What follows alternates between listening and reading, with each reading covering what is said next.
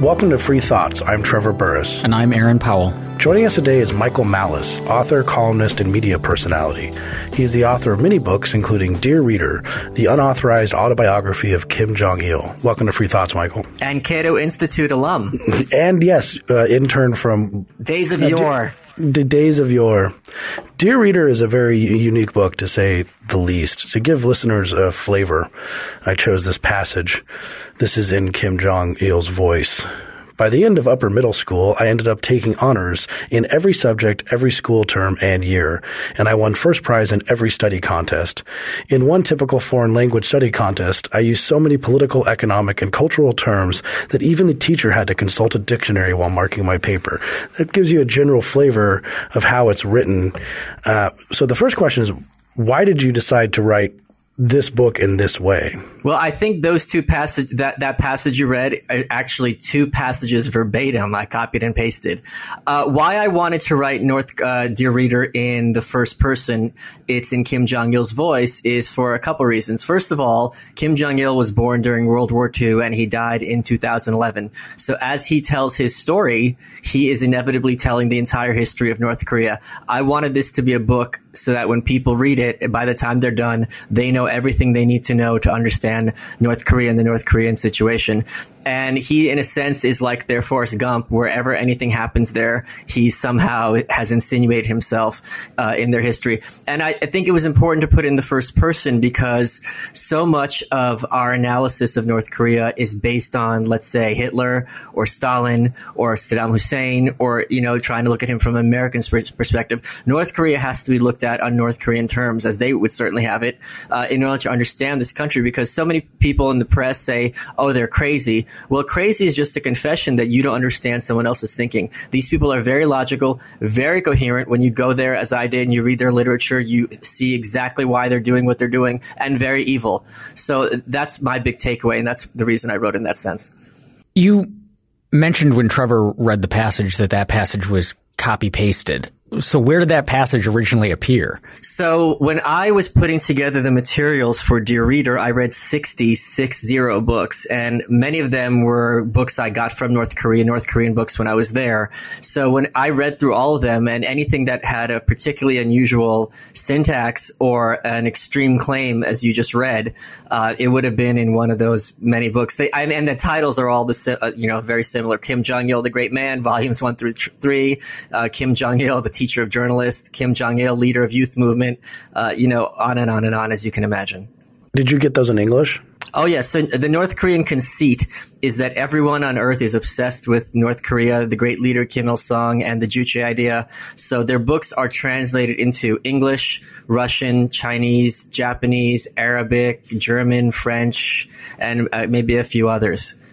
Uh, that's that's pretty crazy. Um, now, when you read these books, the way I'm thinking about it is the only analogy I can make and that's one of the things reading this book makes you do is you, you, it kind of makes you think about propaganda.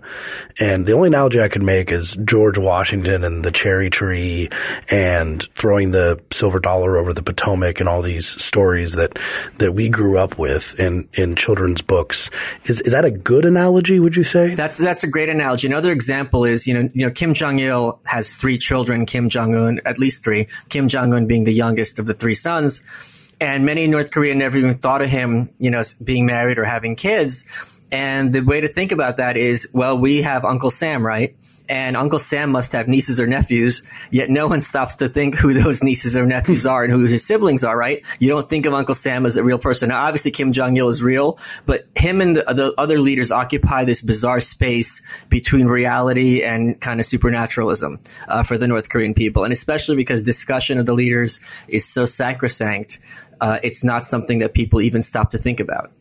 If someone told you that they found your book very funny, how would you react to that? Well, that was the point. My, when all the books about North Korea are either too dark and depressing, understandably, or they were too scholarly and intense. And I'm like, someone has to popularize this subject. It has to be the kind of book you can read in the beach and or bathroom so that you can get the poison, but you're still having the candy coating outside. Because at the end of the day, it's a very, very, and I hate that expression, sorry. It's a very mm-hmm. important subject. It's something that people are extremely interested in. And there's a sense of helplessness towards the nation and towards the situation. So I wanted to at least make it entertaining insofar as I could and I, from the response I've gotten, I seem to have succeeded in order to get people to be able to get through it without wanting to, you know, throw themselves out a window. I mean, there's this book called Nothing to Envy by Barbara Demick, where she the, the story she tells. I read it one day. You you just want to cry. It, it's just devastating. People have no understanding of just how dark the North Korean situation really is.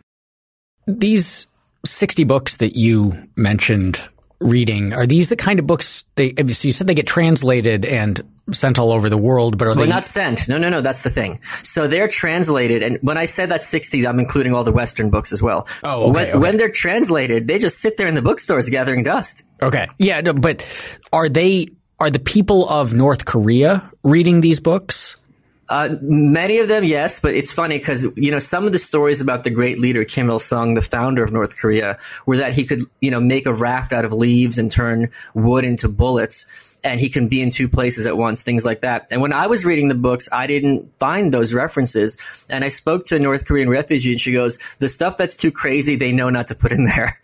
so then, do the do the North Koreans when they're reading passages like the one that Trevor quoted? Do they buy it? I mean, do they? So we we hear the story of these stories about the founders, and there's a little bit maybe of incredulousness. Um, is there any? Is it just straight credulity on the part of the North Koreans? Do they think he can do all these things for real? Well, it's exactly the parallel here uh, it's I mean it's it, you have how do people look at our leaders and our politicians? Are they you know great, amazing? And I mean obviously we have an upper bound because we have a, a somewhat free press. In North Korea, they're not just reading these books; they're taught them in courses. I mean, when the great leader Kim Il Sung walked as a child from uh, Korea to Manchuria and he fought beasts in, along the way, they have to memorize every stop he made on this imaginary journey of learning. So they, these are courses for them. It's not, you know, something that they read in their spare time necessarily, although I'm sure they do. And the level of credulity, it, you know, it corresponds to, you know, just like in any other country, the level of credulity. People, I, I met a refugee and I asked her about this and there's a famous story and this is in my book where Kim Jong-un's, Kim Jong-il's in kindergarten and the teacher says, uh, one plus one is two. And he says, no, that's wrong. And she's like, what do you mean? And he goes, if I have one drop of water and I add another drop of water, I have one bigger drop, therefore communism. And this refugee was in class and she thought to herself, that's the stupidest thing I've ever heard. But she knew enough to keep her mouth shut because when you get in trouble in North Korea, your whole family's in trouble. So from a very early age, you're taught to keep quiet. What kind of mindset did you put yourself in when writing this? I kept, cause I found myself changing to this weird mindset where I was either laughing or or starting to very much understand better. Again, you succeeded, I think, in in your goal. But is it was it sort of written version of method acting when you're just trying to figure out how he would interpret some of these these instances that you didn't actually have maybe a direct source on? Well, that's the whole thing. I had no question what he thought about everything because Kim Jong Il in North Korea talks about things from gymnastics to you know magic tricks. You know that's mentioned in the book, the Mona Lisa, art, politics, war. There's a lot of how he thinks about everything. But yeah, in, in terms of crafting his voice, it was excruciatingly hard because I had to make him coherent in Western terms. I had to make him someone you could empathize with, not sympathize with, someone who you can relate to.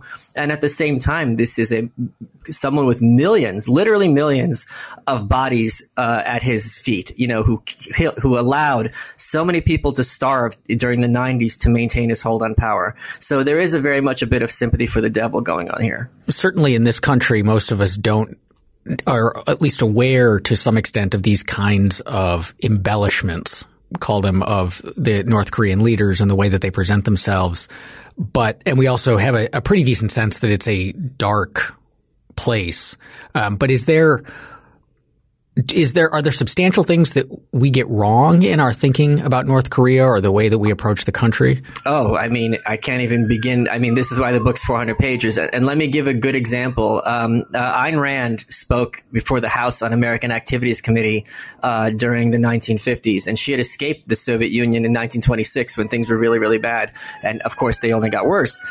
And some congressman just got up and said, well, didn't get up. He asked her, he goes, I mean, I don't understand. Don't these people go on picnics? Don't they visit their mother-in-law? And she goes, look, you don't understand and it's almost impossible to explain it to you. And it's frankly, it's a good thing you don't understand. You can't imagine what it's like to live in a country where human life means nothing, less than nothing, and you know it. And by from all day, you're living in terror. At night, you're waiting for the knock on the door you're trying to live a human life in the most inhumane conditions possible. So that's, I mean, they're not living in constant terror in the sense of constantly uh, elevated adrenaline, but there's always a constant awareness that something bad can happen to you at any time. It is, it's insidious. I think that I, I had a, a couple very long conversations with Yeonmi Park, who I imagine oh, yeah. you've met before. Yes. And, it's interesting. She she's a defector from North Korea, and it's interesting because the question that you want to ask, which is I think America's the most common one, is something like, you know, did the people really believe this, or did you really believe this, or or how many people are like silently you know, holding thoughts that are against them, saying, "Oh, that's just crap," kind of thing. And she said that that's the wrong way of, of even thinking about the mindset because when you when you're going along with the sort of standards and customs and morals so much, and you ask someone, well, do you really believe that you should um, obey table manners when you sit at a table? Well, I don't know. I guess I'm kind of doing it because I'm supposed to, but do I really believe that? I'm not so sure. And she also told me, in a very harrowing sense, that she believed that Kim Jong Il could read her mind. And that's one reason why you would not even entertain such kind of thoughts. Well, this is also kind of the whole Freudian idea that uh, religion is something that is our conscious kind of manifested via culture. So if you, since North Koreans are always by law spying on one another and reporting on one another, it's a lot easier psychologically to believe that someone can read your mind because then you can maintain the facade with a straight face. So if anything, I would think that's a trick her brain very healthily did on her. And Yeonmi lived in Pyongyang, which is the capital city, which is by far, I would say, the most cynical, uh, most informed about the outside world. I, you know, I talked to my guide at length. And so, whereas when you live in the countryside, you have no electricity, you have no real information except word of mouth. So it's going to be a very different dynamic there. So talk about going to North Korea.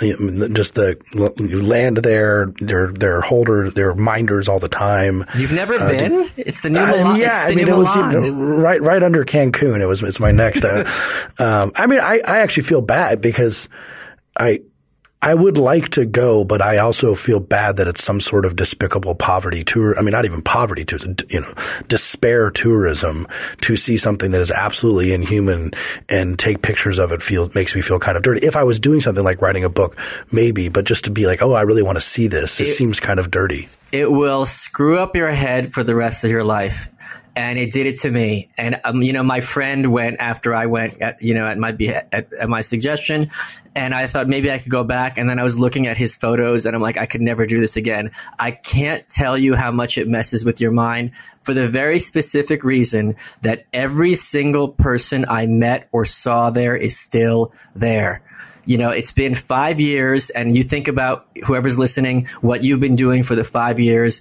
and they're all still there and they're all still trapped. And that is something that I can't just feel psychologically comfortable with. It's really disturbing.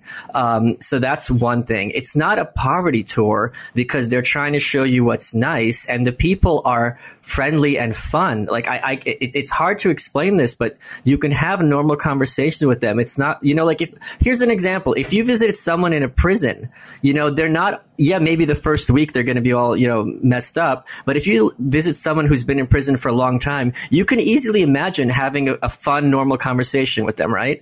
So it's, it's kind of like that. But then you realize this person is in prison. This person's family is in prison and they will always be in prison. So it, it's, it's, it, that's really the subtext that makes it so nefarious. And especially seeing the children there, it, it's just awful. Did they set up like a, it's this, it's a small world almost on rails kind of tour for you? They can't. See, that that's the other myth. Like when you go to North Korea, every place has a, every wall has a crack every floor has a stain. Everywhere i went even on the plane there was a fly which is like a biblical symbol of, of you know evil. Uh, you know if you have an elevator bank with four buttons one is going to be mismatched. You know at night Pyongyang, the capital city, half of it doesn't have electricity. So you, you know, you go there Central Park and there's this this big marble fountain. The water's not running and it's covered in mildew. So you you can't escape the uh, you know the the air of of a kind of decay and decadence. It's it's just. But you know, they took us to a fake school and you know it's fake because when you go to any school, there's lots of noise, and the only noise were the people directly in front of us. And you know, you see the kids, and they put on a little show for you, and you know, I till the day I die, you know, when people ask me like, the, what's the worst thing about North Korea that I saw, is these are the kids of the elite, right? And they're all some of the boys are dressed up in little military uniforms, the girls are in little dresses, they're adorable. And those chest colds, I could hear them coughing in my mind's eye, mind's, mind's ear right now. These are the best, the best, and they can't get medicine. So imagine what it's like living in the countryside, and the only reason they can't get medicine is because the government won't let them. So it, it's it's absolutely horrific. How authentic were the the people that you met? You said that it was easy to talk to them, but did you get much of a, a sense of like their authentic views on this stuff, or were they really self managed, self controlled pitching the, the regime's propaganda. No one at any time pitched the regime's propaganda, even the even the guides, other than when we went to like the DMZ. What I did, uh, being an obnoxious New Yorker, is I got in every single person's face and waved at them because I knew that reaction would be immediate and emotional and sincere. You, you, no one's that quick of an improv actor, certainly not when you have a, you know, hundreds of people that you're interacting with. And the reactions were exactly what you'd think. The teenage girls giggled.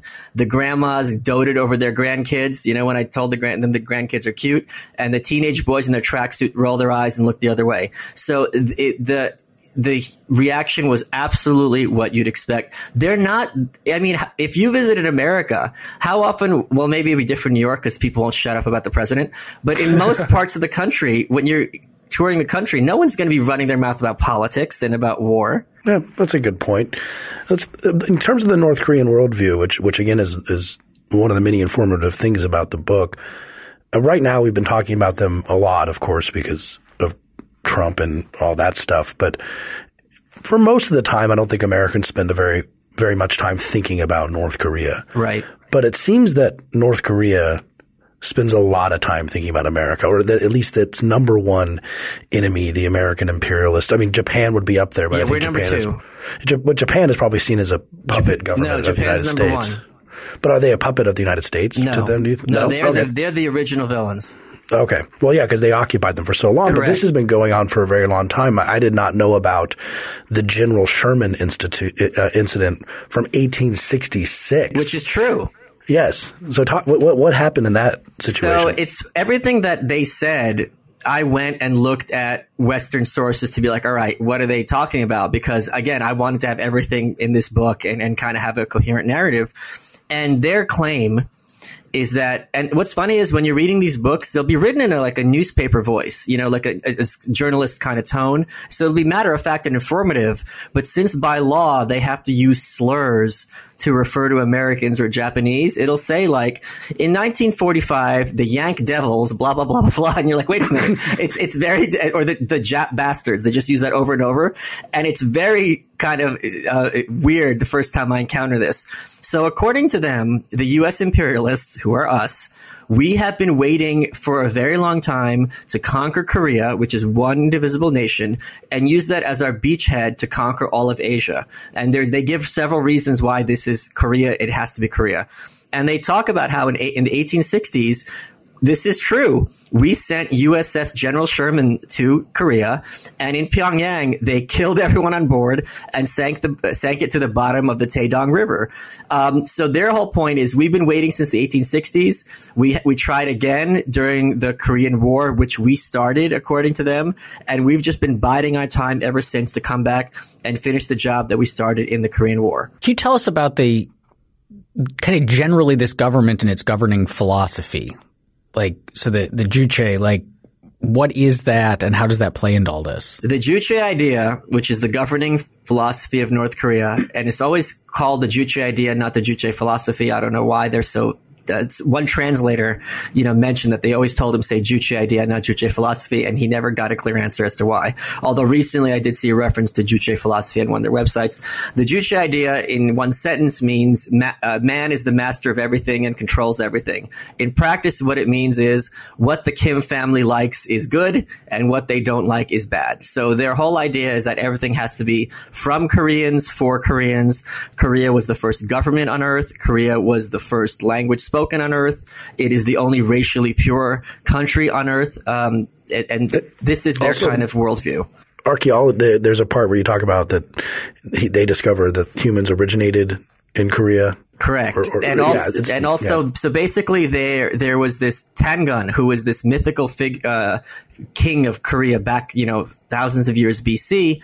And they found him exactly where Kim Jong, his bones, exactly where Kim Jong Il said they would be, which proves that Korea was the first country and also proves that Pyongyang was the eternal capital, not Seoul. And it would be finding his bones would be the equivalent of us saying we found like Hercules' bones. this is what that figure represents. He's he was never really regarded to have been a re, or King Arthur is maybe a better example. Like maybe there was someone who this myth was based on, but the idea that this is exactly who it is is is not does not uh, cut ice. Does the regime believe all of this? Like, does did Kim Jong Il believe this stuff about himself? Do no. they? Okay. No, not at all. Oh, that, I guess that's encouraging. Is one thing. I mean, in this, how, how, deceived are the upper echelons versus the lower? The reason Kim Jong Il took over, as opposed to his uncle, this was a big power struggle behind the scenes. Is he made up this whole mythology about his father, the great leader Kim Il Sung, and the, they kind of competed with each other to see who could glorify Kim Il Sung more. Kim Jong Il did a better job of it. His uncle became ambassador, I believe, to Poland, uh, and effectively got deported from the country. So that's two birds birds with one stone. Um, so, but you know, this was Kim Jong Il's doing. Now, what about the view of the Korean War? You mentioned that they think we started it, but I, you talk about some things that I, I read a book about the Korean War ten years ago, and I, I was sitting here going, "Wait, that that doesn't sound me." I mean, of course, I know that you were putting it in the voice of of Kim Jong Il, but I was the Sinchon massacre, for example. I was like, I, would heard some things about that, but but uh, yeah. So first of all, we started it correct in their view, and then we did a bunch bunch of horrible things. There's a there's a book in North Korea called "The U.S. Imperialists Started the Korean War." I wonder what the premise of this book is. Right. so that is their claim that we started it, and it's been described as akin for refugees who learn the truth. It's been described as akin to us finding out that FDR bombed the Japanese at Pearl Harbor. Like this is so essential to their worldview that it's it's just mind boggling to them to think otherwise. So yeah, there's there's a story of the Sinchon massacre, which is in the book, where basically you know the the U.S. imperialist soldiers locked up a bunch of uh, women and children and burned them alive, and you can go see where they were burned alive, and there's things scrawled on the wall that they display to this day, which uh, obviously it's very contemporary the, the, the scrawlings. However, it is indisputably true that when you had Russia and China and North Korea in the north, and you had the U.S., the UN, and South Korea in the south, and Korea was stuck in the middle, it was absolutely devastating to the entire country. So this very much plays into their history and to their current consciousness. The line, the way you describe in the book, um, as the U.S. imperialists were forced to abandon, abandon Sinchon, they committed one final atrocity. The troops gathered all the mothers of the village with their children. Quote, It is too happy for the families to be together, Lieutenant Harrison proclaimed. Tear the kids off at once and lock them in separately. Let the mothers die in their anxiety about their children, and let the children die while crying for their mothers. Ha ha ha ha ha. That, that this, is a this quote. is something they actually believe so I, yes, I could see that they would not be very friendly to Americans. Well, would that rub, rub off? I mean, you said everyone was friendly to you. Well, here, here's here's the story. When I was at the DMZ, uh, you know, I was obviously at the north side. There's a museum there, and they claim that you know when they claim they won the Korean War, and the, we were so embarrassed that by our humiliating defeat at this tiny country, our first defeat ever, that we left behind some of our documents, and those documents are on display. Right? We are just we, the Americans in the UN had to flee in shame. And while I was at this little museum, which had no electricity, there was a Russian tour group and there was a North Korean guide who spoke Russian. And I was born in the Soviet Union. Russian was my first language and I chatted them up and the Russian, you know, middle aged, you know, Russian dude goes, very jokingly, you apologize to this woman for what your country did to her. And I said, Oh, I'm so sorry. And she's like, okay, don't you ever let it happen again. So it was clear that this was all a farce and that it's you know th- that this is just you know something you have to smile and nod and ape uh, while you're doing your job, but that there's absolutely no animosity from her toward me whatsoever. At the same time, you go to the countryside where people were hardest hit by the famine. And when they're told you don't have food because the Americans are sanctioning us and putting on an embargo and people are starving entire villages, yeah, they're going to have a different opinion about uh, Mr. America. Did you ever feel in danger while you were there? It The- was, it the- was the safer Otto there than here situation. because I was a vassal of the, a guest of the government and I was bringing them U.S. dollars. And since human life means nothing and money means something, no, there was no possibility anything would happen to me. But the the Aaron mentioned the the Otto Warmbier situation. Was that surprising to you? Uh, it was surprising that he'd be that. Um, well, it, this was surprising. So before I went, I did a lot of research online about people on their trips, and there was this blog post I read from years ago. I don't remember what blog about. There's a hidden floor in the museum, in the excuse me, in the hotel that you stay at. He stayed at uh, the same hotel as me. He might have even stayed in the same room as me because you're segregated by nationality in the hotel. And you go to this secret, this secret room, and you, there's only like one way to do it. He went there, and you know he was trying to steal a poster or, or whatnot. The thing is, if you trespass at the White House, that Secret Service isn't going to just you know wag their finger at you. It's going to be bad. And when you are you know defying the North Korean government, which kills again millions of its own citizens in the 90s, has hundreds of thousands in concentration camps to this day, that is a very very uh, silly thing to do. And at the same time, they did not. They they they will look for any excuse to have a hostage. And as soon as things started going bad with him, they got him on that plane to the United States as quickly as possible. Because when you have a hostage, you want the ransom in exchange. You don't want that dead body on your hands. And it ended. This this Otto Warmbier sparked some very negative consequences for them because China, who wants to be a world leader, cannot and will not defend, you know, having a college kid killed while he's a tourist. So you believe the thing about the poster? I absolutely, because I absolutely do. Because is the secret room. That's a that's very Secret floor, secret floor, yeah. Secret floor, yeah. There's there's another uh, thing that a lot of people don't know about that I'm again most Korean North Koreans I'm sure know about, which is the USS Pueblo incident. What, yes. what happened in that? USS Pueblo was a ship that they captured. It is still, it's the only U.S. ship that's not in our possession. It's still there on display in Pyongyang. Uh, it, you know, they were, that's, the- that's the other thing. When you hear like a lot of these conservatives go on there, like, oh my God, the things North Korea is saying they've never done before. This is outrageous. It's like they captured our ship and, and held the entire crew captive for a year and tortured them. So, I mean, these people have been doing very wicked, evil things for a very long time, brazenly. And in that case, they got away with it. And they were they used the there's a pat they use the Hawaii. There's all these. Oh, are you of- don't spoil the story. Oh, oh, okay. I'm sorry. What, what- story of the USS Pueblo was so Yeah. crazy. But the truth, you know, that's what my favorite thing about the story is like, so this was a year long process having these guys captive and there were mind games played by the Americans and the North Koreans. And the, the, what ended up happening is so bizarre. And yet it's all true that you read it and you think, okay, this is just North Koreans making it up. And they're not. The entire narrative is bonkers from start to finish. Well, give give us a little bit of a of a of a hint. Uh, I, I, want people to read the book, but but I mean the whole thing it, with some of the crazy things that Kim Jong Un talked about. Well, you have it in your book where they're the the weirdest part to me was when Kim someone is talking to Kim Jong Un. He says, and he's saying we're treating them the best. We always treat everyone the best. Of course, we treat Americans, you know, just like everyone else, and we're showing the world. And but they smell, and they, so they Oh keep yeah, talking yeah. about So let me tell this story. So Yeah. a lot of times, what they'll do, this part was not true. This is the one part that wasn't true. A lot of times, what North Korea will do, just like here, they will take past historic events and novelize them. Right. So there's this novel about North Korea uh, about the Pueblo incident, where it, it's claimed that the U.S. imperialists who they had captured were insisting on having uh, gay sex with each other, uh, and because and we're claiming that because Kim, you know, the government wasn't letting them do it. This this was a deprivation of their human rights, uh, and also they were they were that they smelled so badly that even like power cleaning them wasn't helping the situation. Did you visit the Pueblo? no, no, that was one of the things I didn't visit on my trip. How does how does um, Kim Jong Un compare to his father? Well, when Kim Jong Il took over, and I read this in their literature, and I thought this is a joke, and it was actually the truth. When Kim Jong Il took over for his father, the great leader in 1994, his campaign slogan was, "Do not expect any change from me." Uh, I am the same as my father, perhaps the first honest politician in history. So the very premise of Kim Jong Un taking over. He has his haircut, just like the great leader had in the 40s. The premise is this is continuity. Uh, this is going to be the same government that kept you safe from the U.S. imperialists since the 40s. Uh, there's not going to be any change. However, there's a lot of change despite what he would like because the barriers are breaking down. Refugees, you know, are, are talking to people back home. Uh, the government can't provide food for everyone. So these are things that are happening despite the, despite the regime's best attempts to the contrary. Now, I've heard before described that the the Juche ideology and Juche the way idea. that the Ju- sorry idea, um, and the way that they.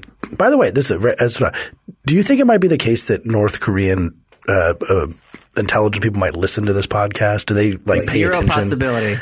Zero possibility. Okay, I don't, know Sorry. if that- I don't know how much they pay attention to people they talking do, about them. but they are more interested in looking after their own. You know, people Okay. who, like Yeon Mi would, would be Yeah. in trouble. But since we're white, we are basically animals to them. Okay, so I hear it sometimes described that there's a almost a trinity in North Korea. And It is almost a religion, and it's a theocracy, and the idea that there's some idea that Kim Il Sung is has been reincarnated or was reincarnated in Kim Jong Il, and that there's some sort of continuance there, even to Kim Jong Un. Is that is that true? Well, they do have a trinity because there's the great leader Kim Il Sung, who's the father. There's the dear leader Kim Jong Il, who's the son. And you know how, like, in is it either the Odyssey or the Iliad, or I forget which one, they always use epithets, right? So it's like eagle-eyed Athena, I believe. So mm-hmm. Kim Jong Il's mother, Kim Il Sung's wife, is always referred to as anti-Japanese heroine Kim Jong Suk. And she's very beautiful, but she's always portrayed with a gun in her hand. So it's it's kind of this almost seems like a caricature. So that is their official trinity. And they have here's the other thing that people in the West don't get. They have a constitution, just like the Soviet Union had a constitution, but this is for display purposes only. I mean, these constitutions guarantee freedom of speech, freedom of religion, all this other nonsense. What actually governs North Korea they have the Ten Commandments of the great leader Kim Il Sung. And the Tenth Commandment says, and I'm paraphrasing, uh, the revolution shall be continued through the generations until the end, which means in practice, only a direct descendant of Kim Il Sung can be the leader. So it, maybe it's not the same as reincarnation, but it certainly means that someone who is a member of the Mount Paektu bloodline, Mount Paektu is this uh, mountain at the north of Korea, which is kind of like their Mount Zion. Only someone who has that Mount Paektu bloodline can be the leader, which is why it was so important for Kim Jong Un to kill his older brother, because that would have been a plan B if someone took him out. Now that there's no real replacement, that strengthens his position. Now, in terms of their relationship to South Korea, how do they view South Korea? They view so when you go to North Korea, you know how in any every school in America you're going to have a, a world atlas, right? In North Korea, the atlases are only of Korea, and Korea is one. Korea is indivisible. They when they write North and South Korea, they will always write lowercase n and lowercase s because the South is a region, not a separate country, a region under U.S. occupation. And in fact, the South recognizes this to some extent too. If you're a North Korean refugee and you step foot on South Korean soil, including uh, uh, uh, the, the airport or uh, uh, some dip, some consulate, you're automatically a South Korean citizen. So they view the South as very much as their brethren, uh, their rivals. But you know, it's kind of it's two messages. Like you know, there was this uh, Korean person on my um, tour group, and some of the people we met were crying meeting him because of the horrors of national division, which is there's something to that. They don't explain that the horrors of national division are almost exclusively due to the North not letting people leave ever. Um, but they very much want a reunified Korea. Is North Korea sustainable? Are there any cracks in this? I mean, outside of, you know, there could be outside threats and there are certainly things the Trump administration could do. But as it's going now, is it going to, can it keep itself propped up? There's a, I always forget whether this is Faulkner or Steinbeck, but there's a quote that goes, How did you go bankrupt? Two ways, gradually and then suddenly.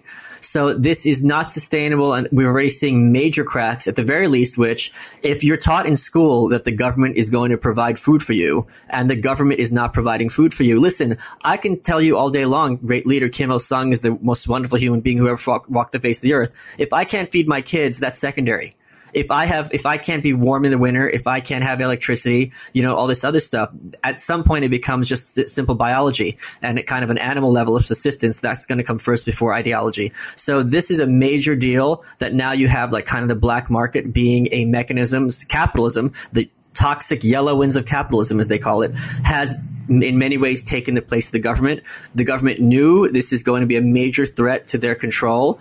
And at the same time, now they're like a bigger threat to their control is, you know, mass starvation. What sort of information? I know it's hard to get information out of North Korea, but I th- we're seeing a lot more books recently, uh, more defectors. I, I, it seems like there's more defectors do we have any ability to get an uh, assess whether or not the black market, for example, is getting bigger? Because that would seem to be. Oh, it's getting be, much much bigger, and in fact, it, it's kind of like what happens in these towns is the cop will fine you, but effectively that's a bribe. So it's kind of like the mafia here where you have, you know, let's suppose you had a mafia run neighborhood, right?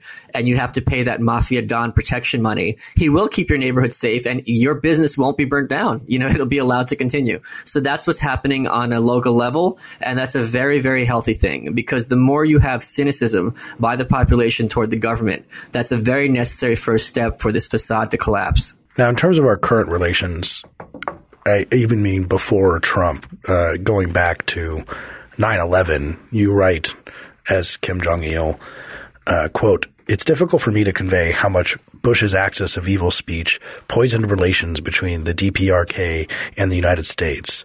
It was apparent to commentators around the world that this axis of evil was a kill list, nothing more, nothing less. We, th- we three were the nations that President Bush and his team of fascists were seeking to invade. Is it the case that that, that 9-11 created and the axis of evil created a sort of irreparable rift. If there ever was a togetherness, was it, was that the beginning of a rift that continues to this day? Oh re- well, remember immediately before the Bush presidency, Madeleine Albright came to North Korea, raised the glass, and this was going to be kind of a first step toward normalizing diplomatic relations, right? Then President Bush comes in, you know, the, and the neocons, and he was very clear that you know, and understandably to some extent, that that something had to change, and this this regime was not something that could be allowed to exist in the face of the earth. So his policy policy and ideology was extremely different from Clinton. Neither of them obviously have worked because the North Korean government is still there and as oppressive as ever. Um, but of course, this was a huge amount of souring between uh, the American and, and, North Koreans. However, you know, towards the end of his presidency, President Bush removed them from the state sponsored terrorism list, so they got something out of that as well. Can you give us some insight into what's going on now. I mean, on on the kind of the psychology of the northern leadership with the constant tests. Oh yeah, um, so look at it. I'm a country like the size of Pennsylvania with 25 million people, and I have against me the U.S. imperialists who are barking mad every single day. I have China starting to back away a little bit. I have the UN unanimously united against me. That makes me look pretty awesome, huh? So this is their whole worldview. That like, look, we're a tiny little country, and everyone is trying to break us, and we're standing up to them. And Kim Jong Un is on TV laughing every day. He's laughing. So this is it's you know it, it makes makes perfect sense from their perspective that they get to defy the rest of the world. What a great demonstration to them of their strength. Do you think that they recognize the potential risks in this? Like at some point, there's some line that they might cross that would then bring the hammer down on them. Uh, I, they've been preparing for that line since birth. Um, I don't know what that line is. However, they do know correctly. Once they do have nukes to, you know, and deliverable nukes, that line gets, I mean, then who knows what happens. So their whole philosophy, uh, Kim Jong-il, when he took over for the great leader Kim Il-sung, he, he modified it into what he called the Songun idea, which means military first, right? Which means that the military is the basis for a prosperous country. So their whole worldview is based on the idea that it is only through militarization that we are able to survive and will be able to continue to survive. And it's true. If they didn't have a strong military, this would not have been going on for this long. Now, right before we started recording, actually, I got a alert on my phone that Trump announced more sanctions. Right. And the UN announced more sanctions against North Korea. Right. This seems to be the only weapon we have in our in our arsenal. well, we actually have actual using. weapons in our arsenal. Yeah, we actually have that, but the one, the ones that we're currently using, right? Uh, what what is what, are sanctions useful? Are they a good idea? Do they do anything? Uh, what actually, what the m- more interesting thing I've seen happen in the last, I think, 48 hours was uh, all these Chinese banks are saying they're not going to do business with North Korea. So that is a little bit of the squeeze. However, Kim Jong Un has, you know, uh, has enormous amount of gasoline in store. He's been plotting this since April, anticipating sanctions. And when they had their little press release about this latest bomb, they said it was all made with homegrown ingredients, and very few people picked up on what that meant because they thought, oh, this is typical Juche posturing. No, what that means is even if you completely hermetically seal us up from the rest of the world, we're still going to be able to continue with this weapons program. So it, what it comes down to is I, I'm not a hostage negotiator. You guys aren't either. If you have a guy with a gun and you know 25 million hostages, what is it going to take for him to give up his gun? I mean, it's going to take a lot, and especially in a no trust scenario. Well, in some of those situations, we used to give some dictators, you know, resorts in in the uh, in the uh, Pacific Islands somewhere just to try and get them to leave. But I, I don't think that there's any way that any any of the Kim family would want to leave. Not only wouldn't they, when they kidnapped that American reporter Ling, uh, President ex President Clinton got on a plane and, and brought sat down in Pyongyang with Leon with Podesta and kissed Kim Jong Il's ring there. So he even they boast about. It. They go, "Why do we need to leave? I can make everyone come here." The Japanese Prime Minister went there. Uh, all sorts of other dignitaries go to North Korea. So so it's absolutely great for them. Uh, the South Korean president as well. So then, are you worried about the current situation? I mean, it's a night. I, am not worried in terms of war per se. I my I'm worried in the sense that you have 25 million slaves who are living under depraved conditions and have been for decades. I mean, that's where my priority is. Do you think then that there's? I mean, you, you said that there cracks are starting to appear. Do you think that a I guess slave revolt is it's in impossible. the cards? A slave revolt is impossible because North Korea has once a week uh, what they call sessions on, on or your organizational life or something to that effect. And what that means is everyone in North Korea is slotted into a group, whether your school, you know, your neighborhood, it would be the Cato Institute. Once a week, you all have to get together and get up and say, this is what I saw Trevor doing wrong. And Trevor has to get up and say, this is what I did wrong this week. So everyone is always spying on each other at all times by law and reporting on each other to everyone else by law. So the idea that a bunch of people can get together and conspire, certainly on a level to overthrow the government, Pyongyang is the architecture, it's like concentric circles. So you're not even allowed to go into central Pyongyang unless you're very high up in the government. So the idea that you could have some kind of Versailles situation or something is is absolutely very very implausible. Do you think there's very little? It sounds from putting all this together that in terms of them striking first, I mean they they want to have Korea I don't think they have imperialist ambitions. They don't want to take over. I mean, maybe Japan. Well, the South. They want to take the, over the South. yeah, if they got all of Korea, if they, if they just had the entire peninsula, um, I mean, so that's you know that would be bad, of course. But in terms of them attacking first, it doesn't seem like something that they would do. They just want to have enough strength to not be attacked it seems. According to them, and they say this explicitly, we can't, this is in their words, in their books. They're very open about their stuff. They go, we cannot win a war with the United States. It is like ants and an elephant, where the el- the ants can't kill the elephant, but they can move it along the direction that the ants want. So they know, and they, not only do they know, this isn't some theory. They can look at the Korean War and look what that happened to North and South Korea and how bad that was for them. And now we have even more weaponry. We would have even more backup. So they know exactly what this would mean. It would be completely devastating for them. And in fact, many of the members of the administration have said this publicly. They know perfectly well what would happen to them if, if uh, we got engaged in war. It would be for them to uh, strike first. And for everyone who says they're crazy, if they're so crazy, how have they outlasted everybody else except for Cuba? So then are we just stuck? Is there anything that we can do? Any hope we can have for alleviating the suffering of these 25 million slaves? I have no idea, and anyone who says they have an answer is lying, in my opinion. All I knew how to do is write a book tell the story, explain what's going on, and leave it to better and smarter minds to figure out a way out. Because, I mean, these people are very smart and they've dug their heels in for 60 years and they've been digging them further and further ever since. And almost literally, North Korea has the most subterranean infrastructure of any country on earth. The metro in Pyongyang is the deepest in the world because it also doubles as a bomb shelter. So these people have been anticipating an invasion for a very long time. And the children are taught this as well. They're taught to spy for, they're taught to look out for U.S. imperialist spies, you know, in, under their desks and things like that. It's, it's, they've been training the people very well. And uh, unfortunately, it also seems to be the case that you know, if we could, you know, someone had written a piece a while back that the best way to fix North Korea was to would be to drop a bunch of iPhones over the entire country just so people could interact with the, the rest of the world.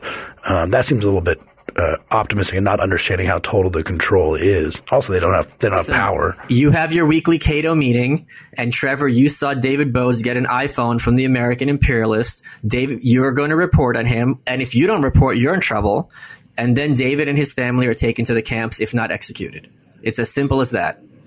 So if we ever, if this ever collapses in some way, and it really is surreal, your book, which I highly recommend, um, I've read a lot of these depressing books, uh, as you mentioned. I've read Yeon Mi's book. I've read Nothing to Envy. The, those are depressing, but they didn't seem to make you get it in the way that, that your book does. But uh, the other sad thing is, is that if this ever goes away, this thing that is we've never seen anything like in the history of the world, I would say. Correct. I don't know. After that, let's just say the government went away. The, the the people of North Korea are not very much equipped to just merge with South Korea and and live their lives as normal. They they have been fundamentally altered in a very profound way. I, I, mean, but the fact is, you just spoke about Yeon Mi, and you could have a conversation with her many times, and it was a perfectly normal conversation. So yes, there would be a transition period, but it would hardly be. Uh, it, I mean, these people, all they need to do is to be able to work, provide food for their families, and you know have a passport information in the outside world. I mean, th- that's all that's really necessary. They don't have to have some kind of you know New York style subway system or, or you know Facebook accounts immediately. It, it, would be it would be expensive and difficult in the short term. But remember, South Korea has the highest at, at one point recently had the highest GDP per capita of all of Asia. So these are smart, entrepreneurial, hardworking people, and you have to be in the north because the ones who are loyal to the regime were the first ones to die during the famine as they kept waiting for the food that the government promised would come. Uh, and especially now that they're all becoming hustlers, in effect, of the black market, they'd be able to navigate a liberalized country pretty quick. So, what should people realize when they hear commentators talking about North Korea? What they're what they're often getting wrong. The thing that they get wrong the most, in my opinion, is I saw one article that says, you know, we should rain hellfire in North Korea. If you are someone who is advocating blithely uh, killing 25 million people who are slaves and who are hostages, you need to rethink your priorities. And just because someone calls you a name does not give you the right, legally or morally, to go in and kill everyone that they know. Thanks for listening. This episode of Free Thoughts was produced by Tess Terrible and Evan Banks. To learn more, visit us on the web at www.libertarianism.org.